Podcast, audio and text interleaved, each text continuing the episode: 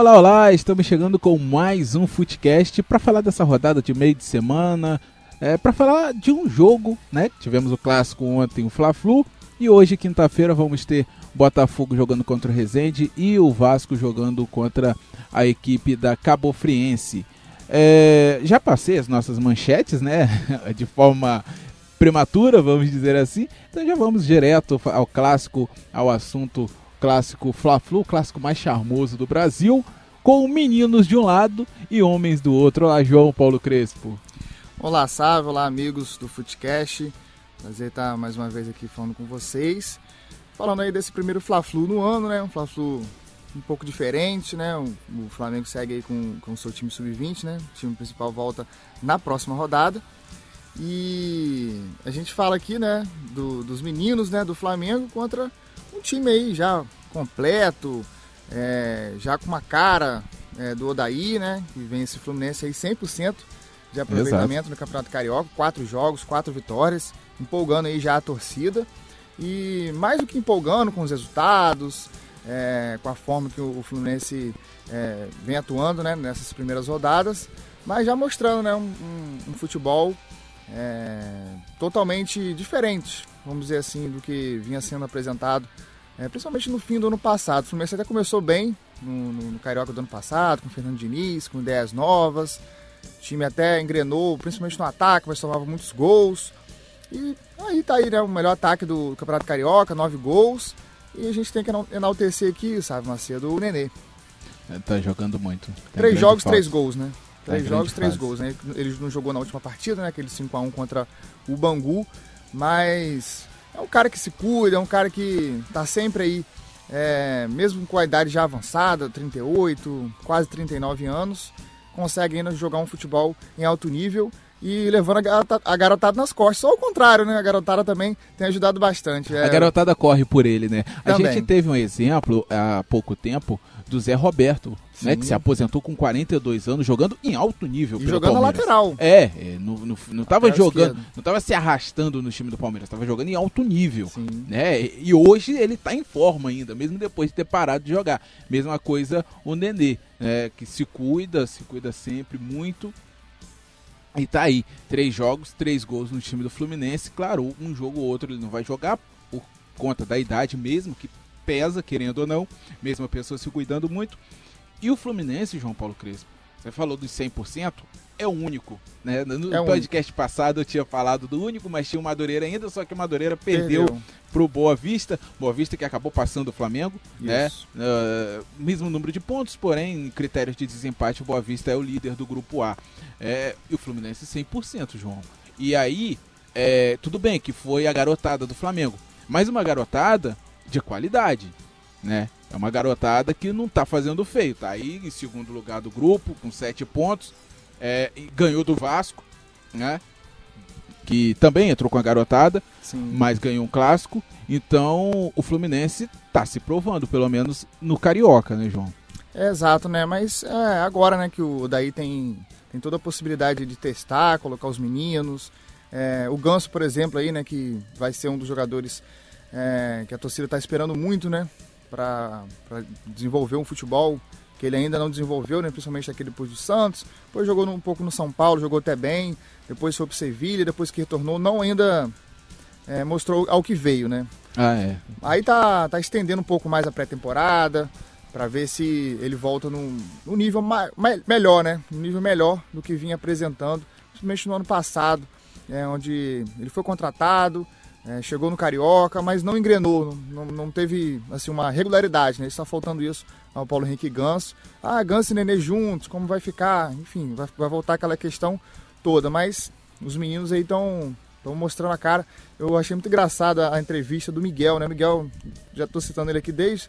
do início do Carioca, né? Ele tem apenas 16 anos. E ontem ele brincou na coletiva pós-jogo, na saída, né, do estádio. Ele falou assim, pô, o Nenê fez o gol, né? O gol de calcanhar, jogada que veio pela direita. E o Nenê ficou meio de costa, o goleiro veio para tentar abafar e o Nenê acabou dando então de calcanhar, a bola desviou no pé do zagueiro do Flamengo e entrou. Foi um belíssimo gol. E o Miguel, menino abusado, apenas 16 anos, chamando o Nenê já de vovô. Olha isso, olha a ousadia do garoto. Se o vovô não fizesse o gol, ia dar um tapa nele, foi um negócio assim, ia ficar puto da vida com ele, enfim. Falou um negócio nesse sentido aí. O Nenê, depois o Nenê chegou, né, pra conceder coletiva, entrevista, né, pós-jogo. E falou assim, moleque abusado, né, esse meu netinho, né, enfim. É uma sintonia, né, entre isso. Os garotos e o Nenê, né, que já é muito experiente. Leva na brincadeira e isso é bom pro vestiário também, né? Isso é muito bom. A gente... Porque ele passa a experiência. O Nenê passa a experiência pro garoto que tá começando. O garoto tem o gás que o Nenê já teve, sim, né? E o Nenê vai falar com ele, ensinar ele como usar. A gente tem um exemplo disso, né? Não fugindo do assunto, citando rapidamente. O time de wide receivers do San Francisco 49ers no futebol americano. Sim. Tem garotos que foram draftados há pouco tempo, ou seja, não tem nem 25 anos. O 49ers trouxe no meio da temporada o Emmanuel Sanderson, que é um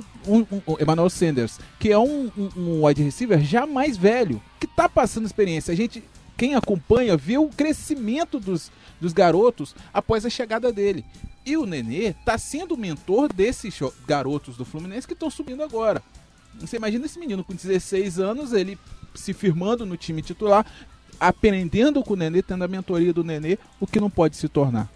Com toda certeza, vai ser fundamental, né, para a carreira dele, tendo esse início, né, já tendo esse início avassalador, né, com 16 anos apenas, inclusive já tranquilizando um pouquinho mais assim, o torcedor do Fluminense, ele tem conta até 2022, uma multa aí em torno de 30 milhões de reais, enfim, acabou de renovar, inclusive, o Miguel, né, fez seu primeiro contrato, né, como profissional.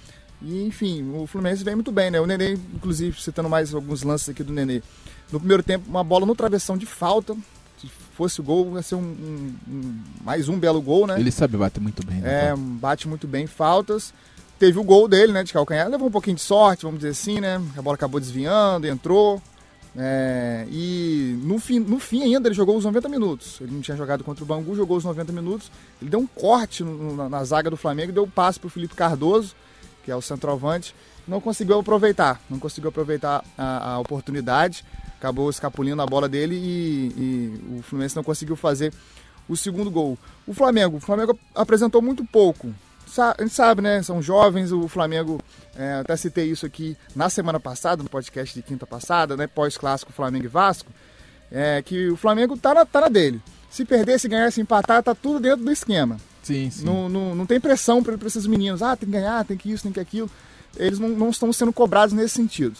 Bem que a torcida, claro, vai pegar no pé de um de outro, chegou a pegar no pé do goleiro. Falou que o goleiro falhou, que não foi bem nessas partidas, tomou alguns gols, enfim. Faz parte, isso tudo faz parte, né? A cobrança individual em um atleta ou outro. Mas o Flamengo, dentro do que se esperava aí, tá fazendo até melhor do que alguns até imaginavam, né? 7 pontos, tá na disputa ainda pela classificação na semifinal. E vamos ver, né, como o time principal volta, né, para esse campeonato carioca. Com apenas uma semana, né, praticamente de trabalho, né, voltou na segunda-feira e a próxima rodada o Flamengo joga contra o Resende, se não estou enganado, na segunda-feira, né, o Sávio? É isso mesmo, João, na segunda-feira, 8 horas da noite vai ser esse jogo Resende e Flamengo, o jogo vai ser no Maracanã. Praticamente uma semana de preparação aí, acredito que nem todos os titulares, assim, aquele time principal que jogou a Libertadores, ganhou a Libertadores, jogou o Mundial, vai estar em campo. Acredito que os contratados, né, os jogadores que foram contratados, também vão surgir aí nessa equipe aí. Por exemplo, o Gustavo Henrique pode ser que entre, o Thiago Maia, Michael, Pedro. Eu acredito que eles possam ter uma oportunidade. Falando um pouco mais de chegadas e saídas aí do Flamengo, o Pablo Maria acabou saindo mesmo, né, foi por empréstimo para o Arsenal. Um ótimo negócio aí que o Flamengo fez, um ótimo negócio. O Flamengo tinha contratado ele pro 1,5 milhão, 1,3 milhão, né, no ano passado, né, no meio do ano passado, e um empréstimo de 5 milhões de euros. Bom negócio da equipe. Com opção de compra de 11 milhões de euros, então acho que o Flamengo ainda vai lucrar ainda com essa ida do Mari para o Arsenal, futebol inglês, e o Flamengo rapidamente, né, logo quando o Arsenal, né, anunciou a contratação do Mari, anunciou o Léo Pereira, do Atlético Paranaense, muito bom, canhoto também, na mesma posição, mesmo estilo de jogo do Mari, e o Gabigol ficou. Então teremos um time do Flamengo bom para essa temporada, né? Não se desfez e trouxe peças, né? Trouxe. É aquilo que é o sonho de todo torcedor. Verdade. É o sonho de todo torcedor. Se o torcedor deve estar pensando, a gente conseguiu qualificar o elenco. Ainda falta um lateral direito, né? Tem um Rafinha, mas quem será o reserva? Rodinei saiu, né? Era um reserva imediato, foi pro Internacional. Acredito sim que um lateral direito seja aí uma... O Flamengo deve estar pensando aí para praticamente fechar esse elenco. Tá certo, João Paulo Crespo. Vamos passar a bola agora. Vamos falar dos jogos de hoje, quinta-feira. Vamos começar falando do Vasco da Gama? Vamos lá. Pode ser? Vamos lá. Vamos todos cantar de coração. O Vasco da Gama joga contra a Cabofriense, São Januário. O jogo vai ser às 9h30 da noite. E esse jogo do Vasco da Gama, o que esperar desse Vasco, que já está... mais com o time titular, já tá mais com cara de titular, João. Isso. O time titular vai jogar mais uma vez, teve um tempo maior, né, pra se preparar, né, a última rodada foi no sábado, lá no Espírito Santo, em Cariacica. Assim, o que o torcedor deve estar esperando pra essa partida de hoje, até porque a Cabofriense ainda não venceu no campeonato, é um time que ainda não engrenou, assim como o Vasco, na verdade, também, né? O torcedor, com certeza, vai esperar algo a mais. Jogando em casa, mais uma vez, com o apoio da torcida, o torcedor vai esperar muito mais. O Vasco apresentou muito pouco até agora, o Abel ainda não conseguiu encaixar esse trio de ataque aí, Germán Cano, Thales e o Marrone, tá tudo ainda muito confuso. O PEC volta hoje, né, o time titular, na rodada passada o Juninho, que é volante, veio da base, né, jogou a Copa São Paulo, entrou como titular lá no Kleber Andrade, e agora o PEC volta para tentar reorganizar esse meio campo, né, ofensivo e ataque, mas o Vasco tem que apresentar muito mais do que apresentou nessas 3 rodadas, né, primeira rodada, aquela rodada contra o Bangu, 0-0, poucas chances, time ainda, obviamente, com pouco tempo de trabalho. Depois veio o time sub-20, né, contra o Flamengo, que acabou perdendo. Venceu por 1-0 com gol no último minuto, né, diante do Boa Vista também, sem apresentar novidade, sem jogadas, muito arremate de fora da área, muitos cruzamentos, enfim. O Vasco vai ter que mostrar muito mais hoje, se quiser ainda a classificação. O resultado aí do Boa Vista, né, que você tinha citado, vencendo o Madureira que até então estava 100%, ajudou o Vasco, né? Então se o Vasco vencer hoje, encurta um pouco mais a distância para o Madureira, né, que é o segundo colocado, né? O Fluminense já está disparado na primeira colocação, deve ficar, né? Ainda na primeira colocação na Taça Guanabara. E a disputa agora o Vasco é diretamente contra o Madureira. Então uma vitória hoje em São Januário é de suma importância aí, se o Vasco quiser ainda partir para a semifinal da Taça Guanabara, lembrando que tem um clássico contra o Botafogo no próximo fim de semana, no sábado. O Botafogo também lutando... Sábado não, no domingo. No domingo, às 4 da tarde. O Botafogo também lutando pela classificação no grupo. Sim. Que começou, só teve a primeira vitória. Vai ser um jogo muito interessante. Esse Vasco e Botafogo, na verdade Botafogo e Vasco, o jogo vai ser no mando do Botafogo, no Nilton Santos, exatamente. E daqui a pouco a gente vai falar um pouco mais aqui do Botafogo. Tô curioso para ver essa variação também aí desses dois times que se remodelaram, né? O Vasco não mexeu tanto assim, mas ainda não encontrou o ideal. E vamos acompanhar aí, né? Abel Braga versus Valentim. E falando do time do Vasco, vamos passar a provável escalação para o jogo de hoje. Fernando Miguel no gol, Pikachu na lateral direita, Werley e Castanho na zaga, Henrique na lateral esquerda, Raul e Bruno Gomes os volantes, Gabriel Peck o meia mais avançado, e Thales aberto pela direita, Thales Magno, né, o Marrone aberto pela esquerda, e o Cano é o centroavante, joga enfiado. Aí na escalação provável, né, bota o Thales pela direita e o Marrone pela esquerda, mas na verdade ele é invertido, isso... varia muito de jogo. A gente vê muito isso no futebol. O Marrone, né, tem muita dificuldade de jogar com o pé trocado. Ele joga, gosta de jogar... Ele é canhoto, né? Gosta de jogar pela esquerda. Ele arranca e vai pra dentro e puxa pro meio. O Thales também... O Thales é ao contrário, né? O Thales também gosta de jogar pela esquerda, ele que é destro, gosta de puxar pra direita pro meio também. Enfim, essa variação aí tá prejudicando um pouco o andamento aí, que os dois jogadores gostam de jogar nessa mesma posição. O Marrone, inclusive, jogou muito de centroavante na temporada passada. Não fez tantos gols assim, fez até uns gols no Carioca, no Brasileiro, foram poucos. E isso aí tá mexendo um pouco aí com o trio ofensivo do Vasco, né? O Germán é móvel, se mexe, mas é o centroavante que espera a bola no pé, quer o cruzamento certo para complementar a bola para a rede, né? Não é aquele jogador que recebe a bola no meio campo e arranca e faz o gol. Não é muito até porque não tem mais idade para isso, né? Já passou dos 30. Exatamente, né? É o matador, quer o cruzamento certinho, quer a bola no pé para fazer o gol, não tem medo de chutar a gol, né?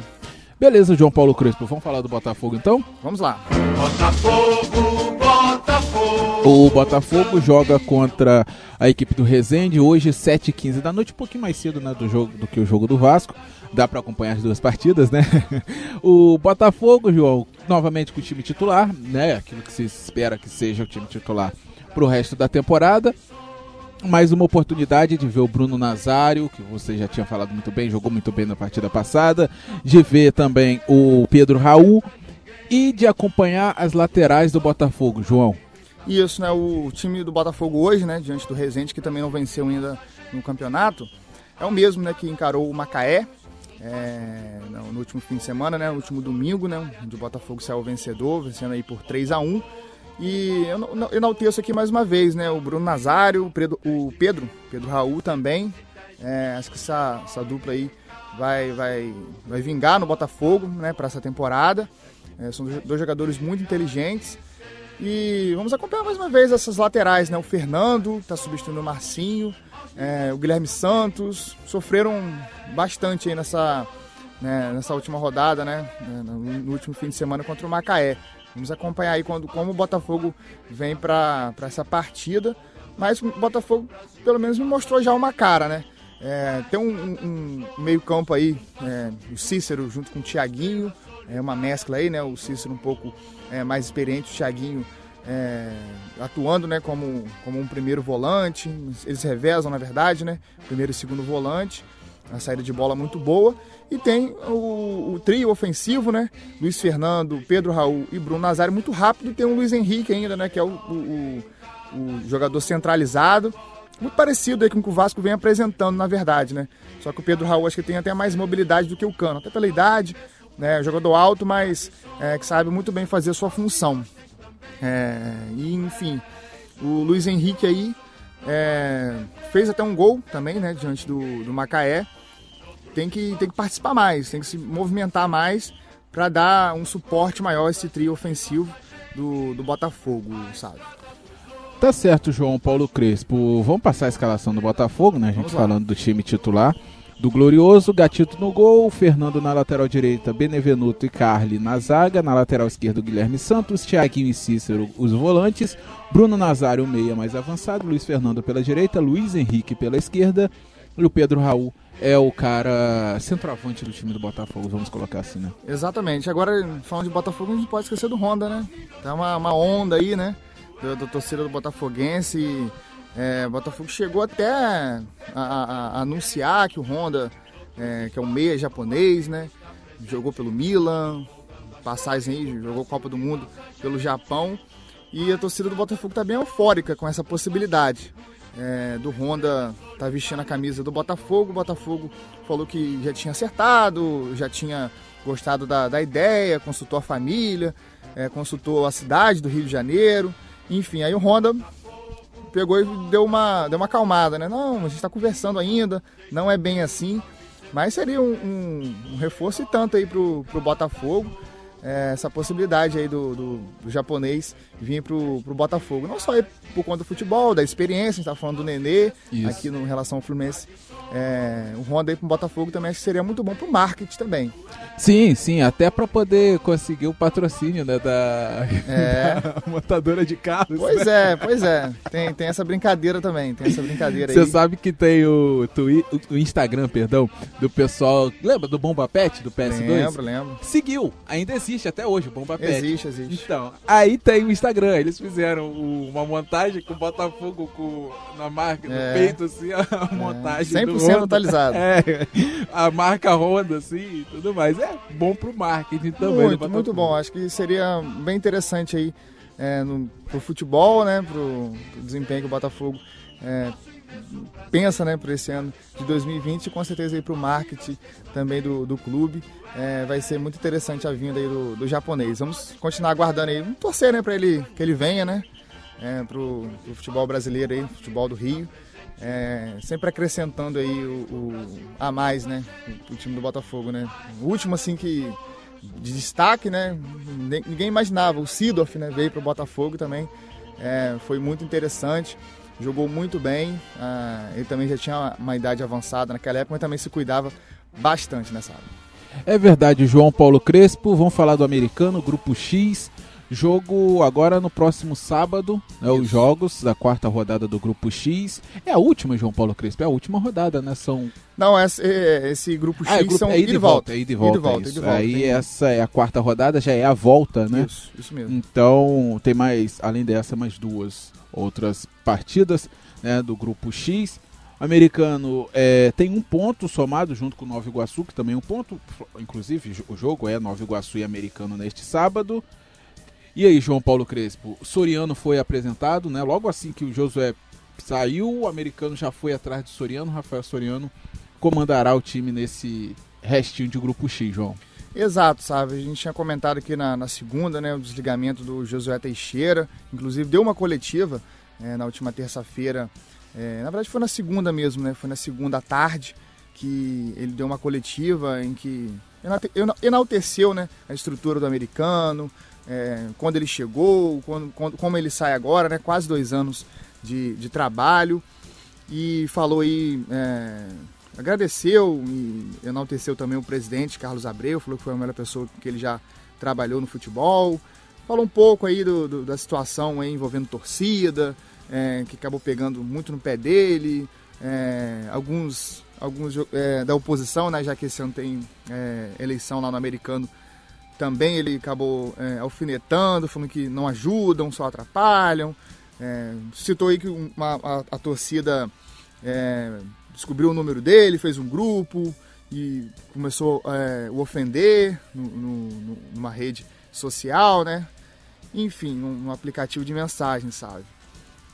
Uma situação aí que isso aconteceu, não foi nem depois da derrota, daquela derrota doída, né, para o torcedor do Americano, né, para o time, com certeza, aquela contra o Friburguense, mas logo após aqueles 4-0 do último fim de semana contra o América. Isso aconteceu logo depois dessa derrota e não ficou com clima, né, para permanecer no cargo, e então o Americano, sim, apresentou na terça-feira, né, a chegada do Rafael Soriano, que teve uma passagem muito marcante aqui no Campus Atlético, né, no Roxinho. Sim, sim. No Roxinho, né, ele acabou subindo, inclusive, para a Série A. Aí inventaram o tal do Grupo X, né? Inventaram o tal do Grupo X quando o Roxinho subiu, né? Exato. Foi o primeiro, assim, o primeiro não, né? Claro, a gente já teve Americano e tudo mais, mas depois da queda do Americano, do descenso do Americano, foi o primeiro time de Campos a chegar, né, a Série A. E aí que criaram a seletiva e, infelizmente, né? Enfim, vamos ver até quando vai essa seletiva. Acho que vai até quando o time de Campos estiver por lá. Porque pois é, todo ano tem, né?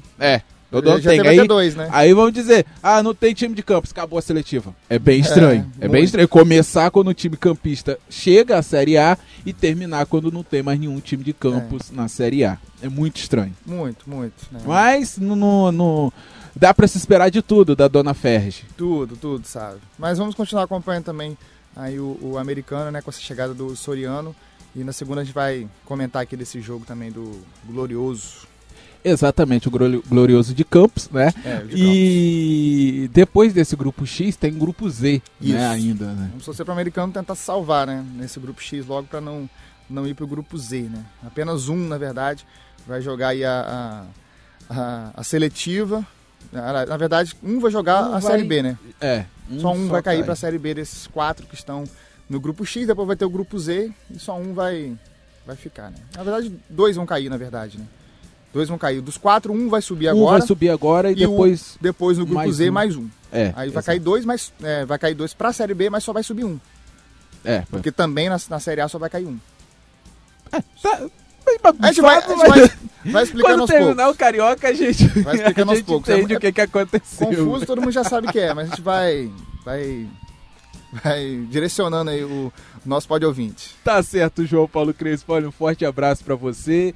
até segunda-feira para falar dessas rodadas do final de semana. Isso. Na segunda-feira a gente tá de volta então, Sávio, Macedo. Abraço. Um abraço a todo mundo. Tchau, tchau.